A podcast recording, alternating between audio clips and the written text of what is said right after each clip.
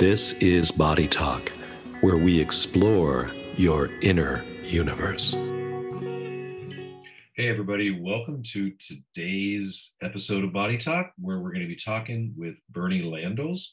And before we get to that, I just want to read you something from her website because I think it makes a great introduction to today's show. Imagine if every child was a rocket with a blueprint and a course set for the stars we would want the best structure, design, and rocket fuel to help get them there. With their feet as launch pads, it is important every child has the best start and that their feet and bodies are well maintained throughout the years. And that's exactly what we're going to be talking about with Bernie and her new book, Finding Their Feet. So let's get right to this episode of Body Talk. Hi, and welcome to this week's installment of Body Talk. And today I'm really happy to have author, structural integrator, and my friend Bernie Landels, who just published a fantastic new book for parents and babies, but parents mostly because the babies can't read yet. It's called Finding Their Feet Every Parent's Guide to Milestones in Movement. Bernie, welcome to the show. Thanks, David. Great to be here. Yeah, I think this is such an important topic because, in general, uh, I think parents aren't quite sure what to do with their babies physically. They, do, they don't want to break them. Um, and I'm just wondering, where, where did the genesis of this book start for you? Well, I guess the idea came out of a lockdown when I couldn't work as a structural integrator. So, what do I do with my time? And uh, I was banned from doing any projects around the house because I think I'd done all of those. And the idea came from a colleague who said, well, instead of doing any more study, why don't you write a book? Because that's study in itself. So I was actually going to write about the adult foot because I've seen time and time again people presenting to me in clinic where the issues lay down the bottom of their body in a place that they'd actually forgotten existed.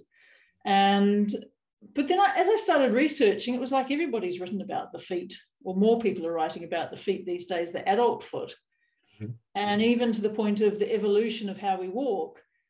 But no one had really written about the infant foot and how it grew. And as and, and so I sort of changed direction, thinking, well, for sustainable change, and we're all about sustainability these days, mm-hmm. for sustainable change, what if I worked and taught people about the growing foot? So to start with, you know, mums and dads and caregivers and those working with the little people and open their eyes to this amazing uh, thing down the very bottom of our body. Uh, it, it, was sort of a no-brainer in the end. I have to say, I'm really impressed. So for the uh, for the listeners, there'll be links in the show notes as always but the, the book has a lot of great science in it, evolutionary biology, uh, fun things to do with your baby if science isn't your bag, and it, it, has a really great sense of humor about it too. So I I just assume this is something you've been working on for years and years because it's very thorough. It's very thorough. Well, you can thank lockdown for that. And I had a, a publishing coach work with me, and she kept me on task. So in the beginning, I was sort of pumping out a, a chapter a week. If you think about your 40 hour working oh, week, I yeah. was, and I was just really doing brain dumps and, and sending her the material, and she'd say, Right, shut that chapter off, go on to the next one. And uh, we got to probably midway through last year, and I went, Do you know what? I've actually, I think I'm done. I've, I've written as much as I can so she sent it off to a uh, an editor who was a young mum, which was fantastic. Oh my goodness! And yes. The the way I described this process was that I gave her my big box of Lego, and it was just a mess, and. Mm-hmm. She sorted it into colors for me and so gave it back to me in this beautifully organized structure from which I was then able to grow and add in more of the science and the research because it was it was a lot clearer. Uh, so that, that was my, you know, having grown up with Lego myself and with my boys, uh, it was a, a quite a perfect analogy. That's what a good editor does is they take what you've got and they better organize it with the reader in mind. Yeah. So kudos to you, for having a, a, really good editor in that regard. So eh, for the listener out there, uh, who let's say they're they're a new mother and, and or father, because I think fathers are more worried about breaking babies than mothers. Would you say that's probably true? I would say that's true. Yeah. Where should they start with their baby and with movement and understanding how babies need to feel the world with their feet, uh, not just with their hands and putting things in their mouth? Well, David, it actually starts from conception. And I think that's why I've focused the book from womb to walking. Uh, mm-hmm. because as that um, the fetus develops, as the baby develops in the womb, they are already reaching out. So uh, like kicking. they're kicking, and you you feel those kicks, yeah, and and you yeah. can respond by touching the belly, uh, and so you get that connection starting to happen. So the baby is already reaching out and kicking and they want and they're searching for that stimulation uh, to, to know where their extremities are. So once the baby's born, and look, when I had my first boy 22 years ago, I'd never held a live baby, well, live baby? I'd never held a baby before. no. Um, we know what you mean. We know what you mean. Yeah. And and so I was really nervous. Sure. Yeah. So I, I, understand what that's like for new parents to hold this thing that you think is so fragile in your arms, you know, particularly um, guys with big hands. Mm-hmm. You know, they only really need one hand sometimes to hold this little uh, creature that they've they've made. Yeah. Um, plus. So it's knowing that it's it's knowing that you're not going to break them. Mm-hmm. Uh, and you work within the bounds of their movement. So you don't force anything. And it's not like you're going to grab, like you'd grab a hammer mm-hmm. to bang a nail in. It's, yep. you know, that's a, a sort of a, a, loose grip. Yeah, you're not gripping it tightly. It's it's that sort of thing. You don't want it to fly out of your hand, but you just want to be able to support it. And so holding is one aspect. So you don't necessarily need movement to start with, but holding in your hands, holding skin to skin, and engaging with every part of the body. So touching the feet, letting them touch your hand, touching their hands and looking at that lovely little grasp reflex where you put your thumb in their palm and the fingers curl around and just hold on for dear life. And that's actually part of the journey I went on, um, talking about the grasp reflex, is I discovered primitive reflexes. I'd known about a few, but there's 18. Yeah, and that no, kind of surprised me too. There's a lot. That's a lot. And and we don't know about them. You know, medical people know about some of them, and those that um, are more interested know more. But as a parent, why don't we know about these reflexes? Because we should, because that's the body, that's the, the brain, the hind brain teaching this infant body how to move, how to be in the world. It's the involuntary movements, and they have to um, sort of emerge, they have to peak. It's like a training regime and then they get overtaken by voluntary movement and you know the head righting their ability to turn their head and look at things. Uh, so there's this missing gap i think in parents knowledge. I wish i'd known that 22 years ago. Yeah i i mean there's all these baby books out there uh, and owners manuals if you will but very little of them focus on the rudiments of, of physical education. And, one of the things I like about your book, it makes it really accessible to parents out there, is that you break these down into milestones. Could yeah. you tell us a little bit more about that? Well, we're all familiar with the milestones. You know, we know that my baby's going to get head control. We know a baby is potentially going to roll over if we give them the opportunity. most babies will crawl, some will bum shuffle or scoot. Eventually, the, the milestone of all milestones is that they will walk. And we're talking physical milestones here. Uh, but nobody's ever written about them or talked about how the body actually organizes itself to get up on two feet. Yeah. And that's something we tend to lose as we get older. So it's probably pretty good if we learned it earlier on. Yeah, yeah. And and I looked through a whole lot of parenting books thinking, okay, someone's surely going to be talking about how the baby develops physically. And there wasn't. It was all about breastfeeding, it was about sleep, it was about nappy rash, which are all really useful things, but nothing about the physical development and how we as parents and caregivers can actually support a child's development. Because the real, probably the one thing that really came out for me was that this gross motor development, the ability to go through all of these milestones, has to happen. It has to teach the brain to then free the brain up for doing the fine motor skills and the high order learning. So, in the early years, that's, or the early months, that's what your brain is busy learning, and the other stuff comes later. So, if you don't get that piece first, you're really going to be at a deficit. Yeah, it's it's like yeah, your your brain has to still you know think. Oh, I've I, I need to focus on walking because I haven't quite mastered that. Uh, but you want me to also talk at the same time. Uh, oh, how do I do this? Yeah, and I got to breathe too. That's like three things at once. That's a lot. yeah. so, so you actually take this over the span of of almost three years, a thousand days, right? Well, the thousand days includes from conception. Okay. So it's conception okay. to about two years old.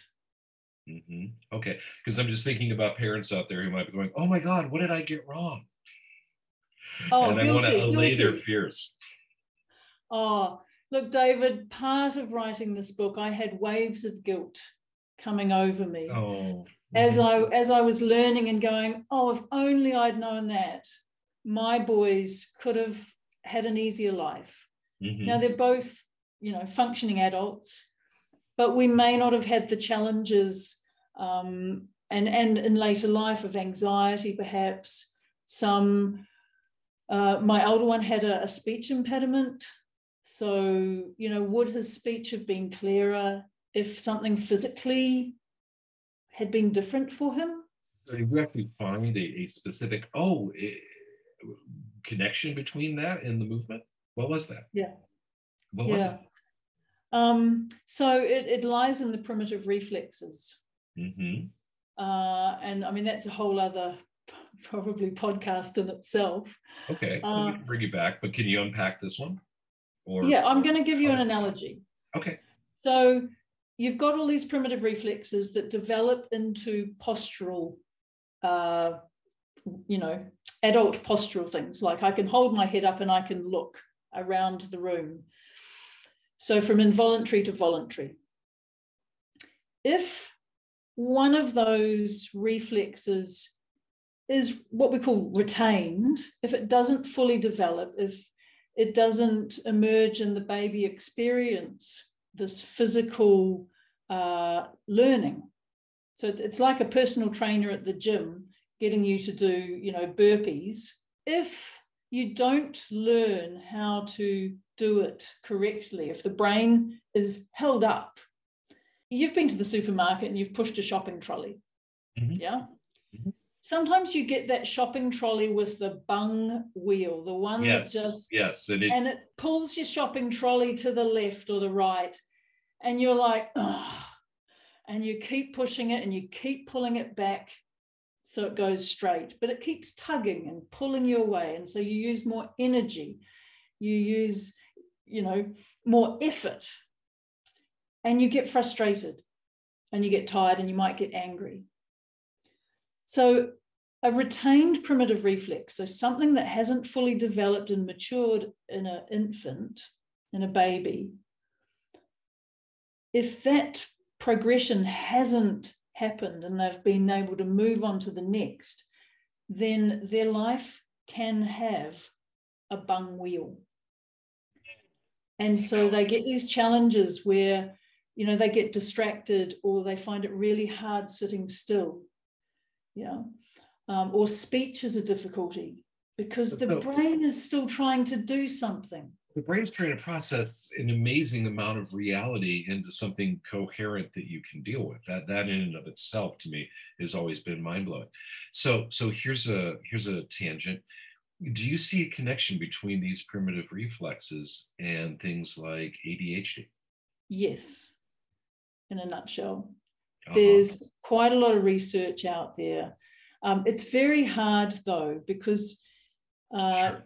to gather this research on little people and see what their life was like before they got perhaps this diagnosis, it, it is difficult.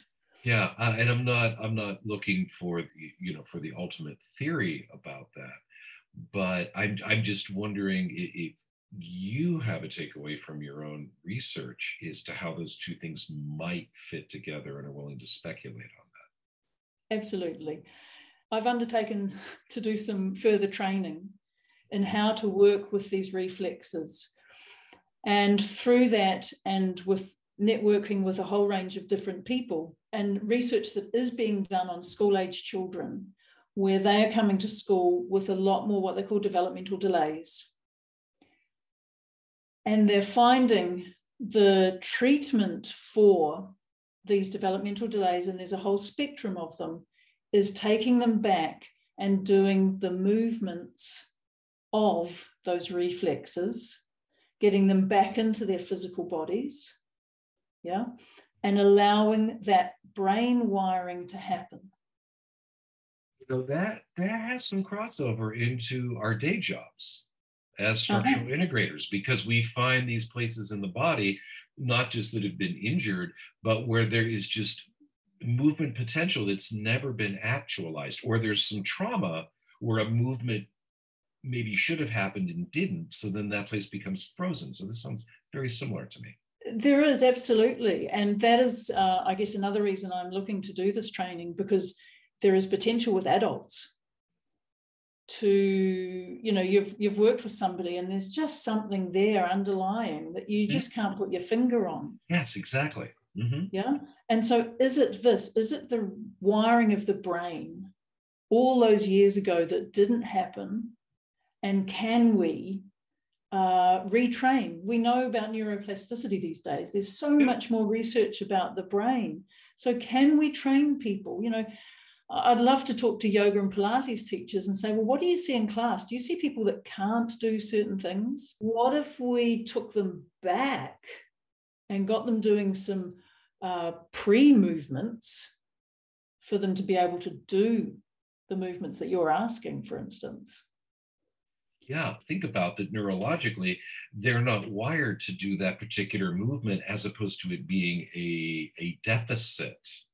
Uh, yeah. Or, or, putting a judgment on that. And I see I see that in the physical therapy world also. Yeah. You know, there, there's and, something missing there. Yeah, absolutely. And we're very quick these days to uh, perhaps give it a label, give it a diagnosis People without like asking. Label. They just do. But without asking why. Yes. Yeah. Why is this happening? Why? Um, and I know as parents, we, you know, why is my child, you know, wriggling around like it's got ants in its pants, or why is it, uh, why has it got colic, or why? Yeah, we always ask these why questions, but we perhaps never really get the answers. Um, That's one of my favorite questions to ask therapeutically when somebody comes in because I get I I get a lot of people who get shuttled to me from other professionals since I work in a hospital, and it's like, well, I have IT band syndrome, I have tight hamstrings, I have this, and my question is, well, why do you have that? you know, the, the the the label doesn't tell you how to treat it. Exactly. Not, not really, not really. So my silly question that's on the top of my head is is you go deeper into this if in a few years we're going to have Bernie's book for big babies, which would be the adult version. yeah, I'll get you to review that one, David. I'm going to be first in line for the workshops you're going to teach because I'm sure out of those 18 reflexes, There are some that I am missing. I don't know what they are yet, and I'm looking forward to unpacking that some more. So, so where did you go to learn about the the the primitive reflexes? What were your main source tools for that? I'm curious. I guess, I mean, firstly, because it was during COVID, it was online. Mm-hmm. Yeah, and just whatever research I could find. Uh, there's a variety of providers. There's a Harald Blomberg, Moira Dempsey, there's a, a Dr. Robert Melillo in the States. Um, there's a Muscava, can't remember if that's the way you pronounce it, technique. So there's a variety of ways. They're all documented in my book as to where people can tap into this information. It's, and I will say that for the listeners out there, the, the book is very well documented, but the the documentation doesn't get in the way of the reading experience, which is another thing that I really like about it and there's there's lots of exercises and uh, things like little breakout boxes with here's something to do with your baby right now here's something to do with your baby at this stage or at, at that stage. Yeah david i wanted it to be a useful resource rather than just a book giving information. At the various stages from the early on here is your new baby what can you do physically with it that's going to benefit the brain the development their balance their vestibular system? So I wanted it to be a hands on tool. I, I want it to be something that sits you know, on the side of the chair or on the nappy changing table that they can go, oh, I'm going to do this now. I've also included QR codes that takes them to my website where they get access to video footage so I can join them in the living room and teach them how to do leg and foot massage, for instance. So I want to help parents. I'm that's my mission is to get out there and work with them so that the future generations have a better start.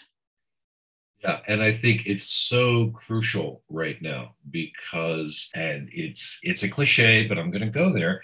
Uh, we live in a world of screens Mm-hmm. And with things like Meta and the Oculus Rift, I don't see it getting better. I want it to. And then when you look at the reality of the world out there right now on, on March uh, 28th, uh, 2022 you know what es- escaping into a alternate virtual reality where i have some control over my environment and the physicality that i wish i had um, that's kind of appealing and I, I don't see that need changing in the immediate future, which to me makes your book more vital for every parent out there. And I'm thinking about my nephew down the street who their baby just turned one years old. It's not too late. Yeah, no, no, no. They, they they are getting a copy. That's why I've been so anxious about when's it going to come out? When's it going to come out? When's it going to come out? Because they're very they're, they're lovely parents and they're trying to do everything right. And little Millie, you would love little Millie because she's a very happy, smiley baby except when she's not, she's got this look on her face like, let me figure this out. It's amazing how yeah. she has a very, a fairly fully formed personality, even though yeah, she can't express it the way we do. Yeah. And I think, David, you know, you mentioned like parents do the best they can. Right. You know, I did the best I could with what I knew. And so, you know, I'm not putting any parent down because, you know, it is the toughest job in the world that you will ever have. And you don't get paid, you don't get holiday pay, you don't get sick pay, all those sorts of things. and I'm hoping that I can support them and give them more confidence and empower them, you know, that they can understand the physical development. Uh, they can, you know, see the baby move, they can start to see that, oh, that makes sense. That's the brain building. You know, mm. this is important. Yeah, yeah, as opposed to, wait, stop, don't do that. Exactly. Yeah. Mm-hmm. Yeah. Encourage the movement. You know, we're born to move until an adult puts the, the brakes on you and says, don't do that. From the time we start kicking, I always think about those little, um, they're like the scooters they're they're like the the baby sits in the sling and their feet can reach the ground, but they're kind of supported, so it's like a chair that they can walk around on, and there's bumpers around it. I'm getting the feeling those things they may be convenient for the parents, but they're maybe not so good for the baby. What's your take on that? Yeah, so baby walkers, they've actually been banned in quite a few countries. Wow. Mostly because of accidents, not okay. because of the yeah, developmental issues, sure. I think society has got so busy Mhm. that we look for devices to help our, our, our ourselves, parents, bring up the children. And you know, while we're doing something, it's better to have the baby close to us in something that's contained, so we know where they are, uh, and we can interact with them perhaps at that level, not hands-on, but we put them somewhere. And I do see a lot of that happening. And I was just talking to somebody earlier about going for a walk. And as adults, we put our child in a, a buggy or a pushchair and we push them and we go for a walk because it's our walk. Rather than when they start walking, allowing them to walk, okay, it's going to take us 10 times as long to get to the park, but there's learning in that. Yeah, so it's actually getting out of the minds of what's convenient for us, but actually what's good for them. Yeah, I see toddlers and older sometimes in prams. That's when I turn into my dad. It's like, wait a minute, if you can't walk, we're not going. You know, my parents did not push me around once I was old enough to walk. It's just you had to deal with it, right? If I got super tired, they might carry me, but there was none of this pushing around stuff. Yeah, and and car seats, car seats for are for in cars. hmm Period. Full stop. All right. You see so many people come and they take the car seat out of the car and they put it onto the stroller, yeah, Ah, or carry the baby inside in the car seat. And I was Mhm. guilty. Sure, because it's easy. But it, because it's easy, but the holding your baby, you're carrying your baby, it gives the baby a different experience. It helps develop their vestibular system. It helps um, integrate and grow their grasp reflex. You know, all these reflexes are for survival. And if we don't give them the opportunities to use them and to experience them, uh, then we're not we're not helping them. We're not helping build their brain so that they can then do all the academic stuff that we demand of them earlier and earlier.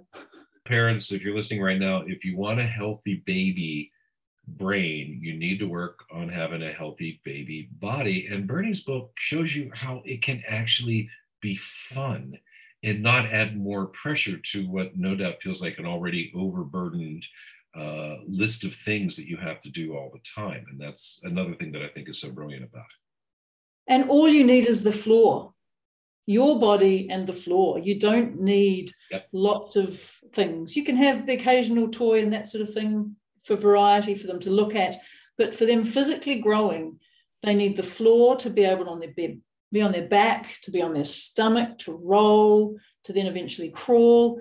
And they need your body and your body on the floor as well, so that they can crawl over you, they can roll on you, they can sit on you, um, and then for you to carry them in your arms. And I'm not saying do it all the time. Yeah. Seats and gadgets and things, they're great for when you need them, but don't overuse them. Is there anything else you want to tell parents out there who are curious about your book? Besides Well, buy it, because I said so. There's a message there for yourselves. You know, have a look at your feet. Can you feel them? Wiggle them, move them, get them out of containers, also known as shoes, uh, and let them be free. And the, the person that can help you the most is actually your baby in front of you. If you get down and do what they do, you will be set up for continuing to move and keeping up with your child. So you learn from each other. Beautiful message to end on. Bernie, thank you so much for coming by Body Talk this week. Ordering information and everything else will be in the show notes. See you next time on Body Talk. Thanks again for tuning in, and please don't touch that dial. I really want to thank you. Today's economy is so much about attention. Just want to thank each and every one of you listening for making the time to pay attention to this podcast, Body Talk with David Lesondak. It means so much to me. And if you'd like to show your support, you can become a patron of the show at patreon.com slash body talk radio. You can leave a review. Give it five stars wherever you get podcast reviews. Leave a longer review. Leave a narrative review.